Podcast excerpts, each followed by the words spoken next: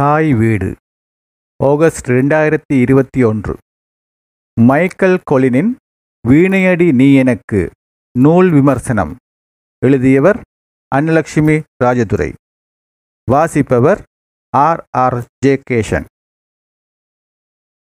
பல்கலைக்கழகத்து வாழ்வியலை பேசுகின்ற அல்லது ஒரு குறிப்பிட்ட அளவு பேசுகின்ற ஒரு சில நாவல்கள் ஏற்கனவே வெளிவந்திருக்கின்றன. அந்த வரிசையில் புதிதாக அமைக்கப்பட்ட கிழக்கு பல்கலைக்கழகத்தின் வாழ்வியலை பேசும் முதல் நாவலாக வெளிவந்திருப்பது எழுத்தாளர் வி. மைக்கேல் கொலினின் வீணையடி நீ எனக்கு என்பதாகும். மட்டக்களப்பில் இருந்து தற்போது வெளிவந்து கொண்டிருக்கும் மகுடம் சஞ்சிகையின் ஆசிரியராக விளங்கும் வி. மைக்கேல் கொலின் ஓர் எழுத்தாளர் கவிஞர் குறும்பட இயக்குனர் சஞ்சிகையாளர் பத்திரிகையாளர் வெளியீட்டாளர் என பல்துறை ஆளுமை கொண்டவராக விளங்குகின்றார். மேலும் திருகோணமலையில் இருந்து தாகம் சஞ்சிகையை பத்து வருடங்களாக நடத்திய அனுபவமும் இவருக்கு உண்டு. ஆயிரத்தி தொள்ளாயிரத்தி தொண்ணூற்றி எட்டில் மட்டக்களப்பில் இருந்து வெளியான தினக்கதிர் வாரமலர் மற்றும் இரண்டாயிரமாம் ஆண்டு வெளிவந்த தினக்கதிர் நாளிதழ் ஆகியவற்றின் உருவாக்கத்தில் இவர் முக்கிய பங்காற்றி முறையே அதன் பிரதம ஆசிரியர் இணை ஆசிரியர் ஆகிய பதவிகளை வகித்தவர். அத்துடன் தொலைக்காட்சி நாடக நெறியாள்கையில் டிப்ளோமா சான்றிதழ் பெற்று அதன் பயனாக தேசிய இளைஞர் சேவைகள் மன்றம் நடத்திய பிரதியாக்க போட்டியில் அகில இலங்கை ரீதியாக பரிசு பெற்றவர். பரிசு பெற்ற தமது நாடக பிரதியான மரபை மீறும் மானுடம் எனும் பிரதியை ஆயிரத்தி தொள்ளாயிரத்தி தொன்னூற்றி மூன்றில் குறும்படமாக நெறியாள்கை செய்தவர் என்பதும் குறிப்பிடத்தக்கது. என் பிரிய ராஜகுமாரிக்கு என்னும் புதுக்கவிதை தொகுப்பு பரசுராம பூமி எனும் சிறுகதை தொகுப்பு சிலுவைகளே சிறகுகளாய் எனும் கவிதை தொகுப்பு என மூன்று நூல்களை ஏற்கனவே எழுதி வெளியிட்ட இவரது நான்காவது படைப்பாக வீணையடி நீ எனக்கு நாவல் அமைகிறது. இந்நாவல் இரண்டாயிரமாம் ஆண்டில் மட்டக்களப்பு மண்ணிலிருந்து வெளிவந்து கொண்டிருந்த தினக்கதிர் பத்திரிகையில் காதல் வெண்ணிலா கையில் சேருமா என்ற பெயரிலும் அதன் பின்னர் திருகோணமலையிலிருந்து வெளிவந்த மாலை முரசு வாரமலரில் வீணையடி நீ எனக்கு என்ற பெயரிலும் வெளிவந்துள்ளது. மேற்கூறப்பட்ட குணாம்சங்களும் திறமைகளும் கொண்ட இந்நாவலின் ஆசிரியர் கிழக்கு பல்கலைக்கழக கலைப்பட்டதாரி. எனவே அவர் படைத்தளித்த இந்நாவலின் கதாநாயகனான ஜெயரதன் அவரது ஆளுமைகளை பிரதிபலிப்பதும் இயல்பானது. மேலும் நாவலின் ஒரு சில விடயங்களைத் தவிர அனைத்தும் சொந்த அனுபவங்களே என ஆசிரியர் குறிப்பிட்டதும் கருத்தில் கொள்ளத்தக்கது.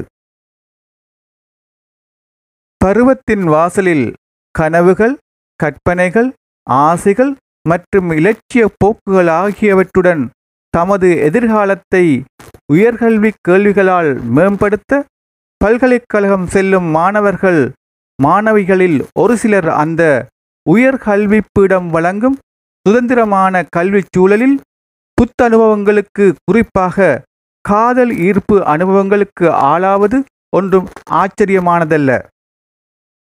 அதில் சிலரது காதல் தொடர்புகள் மேலும் இறுகி வாழ்க்கையில் தம்பதிகளாக ஒன்று சேர்வதும் தெரிந்ததே.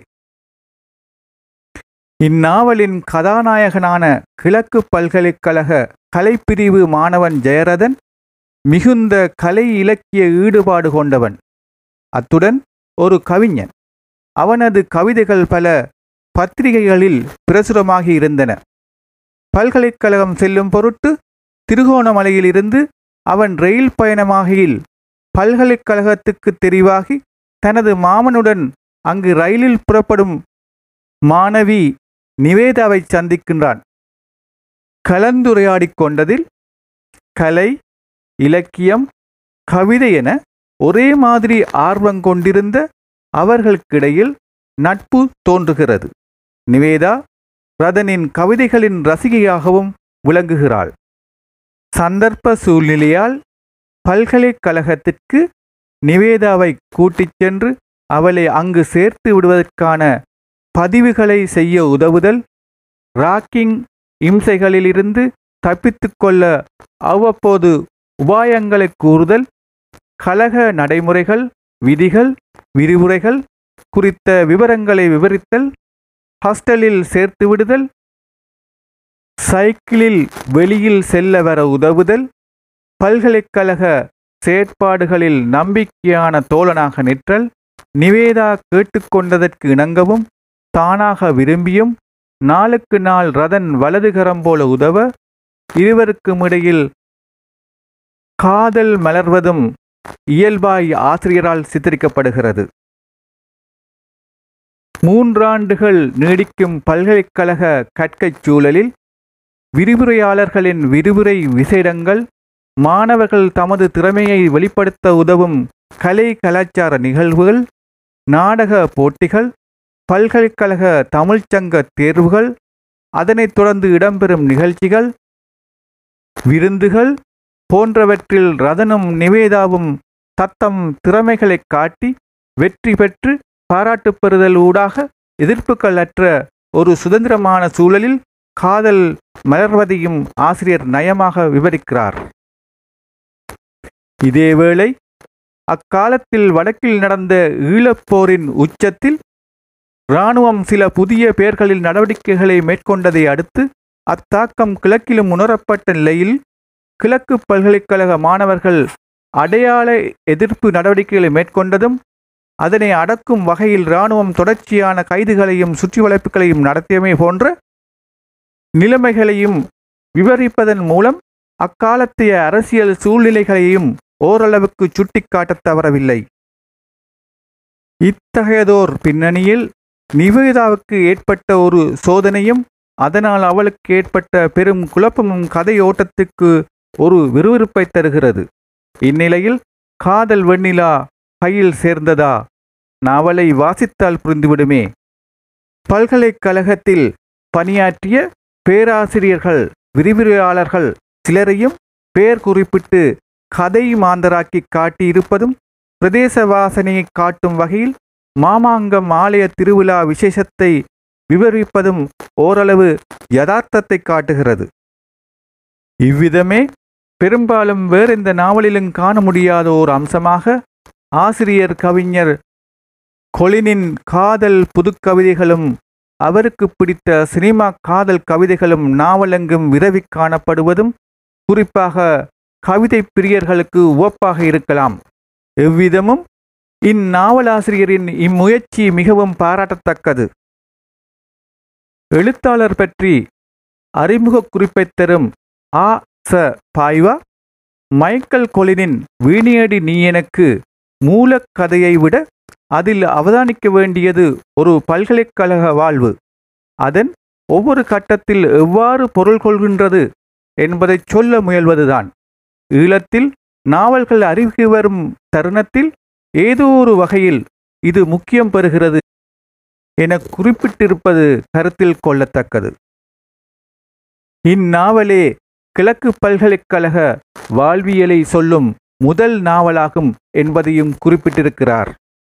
இந்நாவலுக்கு அணிந்துரை வழங்கியுள்ள பேராசிரியர் சே. யோகராசா கிழக்கு பல்கலைக்கழகம் சார்ந்தெழுந்த முதல் நாவலாக தந்திருக்கிற வாய்ப்பு இந்நாவலாசிரியருக்கு கிட்டியிருப்பது குறிப்பிடத்தக்கது என குறிப்பிட்டு சில காத்திரமான கருத்துக்களை தெரிவித்திருக்கிறார்.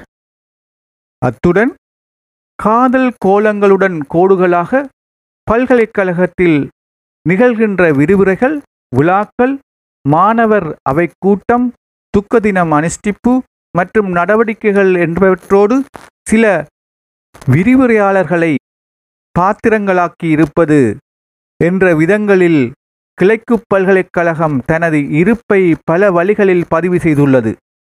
அவையாவும் அன்றாட யதார்த்தங்களே என்பதனை அங்கு கல்வி பயிலும் கிழக்கு பல்கலைக்கழக மாணவர்கள் இப்படைப்பினை வாசிக்கும் போது உணர்வர் என்பதிலும் களிப்பிலே திளைப்பர் என்பதிலும் அவற்றினூடாக தம்மை இனங்காண்பர் என்பதிலும் ஐயமில்லை. அவ்வாறெனில் இது இந்நாவலாசிரியருக்கு கிடைத்த பெருவெற்றி என்று கூற வேண்டும் என குறிப்பிட்டிருப்பதும் கருத்தில் கொள்ளத்தக்கதாகும். மேலும் குறிப்பிடுகையில் இந்நாவலில் கூறப்பட்டிருப்பவை மட்டுமே ஒரு பல்கலைக்கழக நிகழ்வுகள் என்றோ பிரச்சனைகள் என்றோ எவரும் கருதவும் கூடாது என குறிப்பிடப்பட்டுள்ளதோடு இம்முயற்சியில் இந்நாவலாசிரியர் தொடர்ந்து ஈடுபட வேண்டும் என்ற கருத்தையும் தெரிவித்திருக்கிறார். இவ்வகையில் நாவலாசிரியர் வி. மைக்கேல் கொலினின் முயற்சி மேலும் தொடரப்படுவது வரவேற்புக்குரியதாகும் என்பதை குறிப்பிட விரும்புகின்றோம்.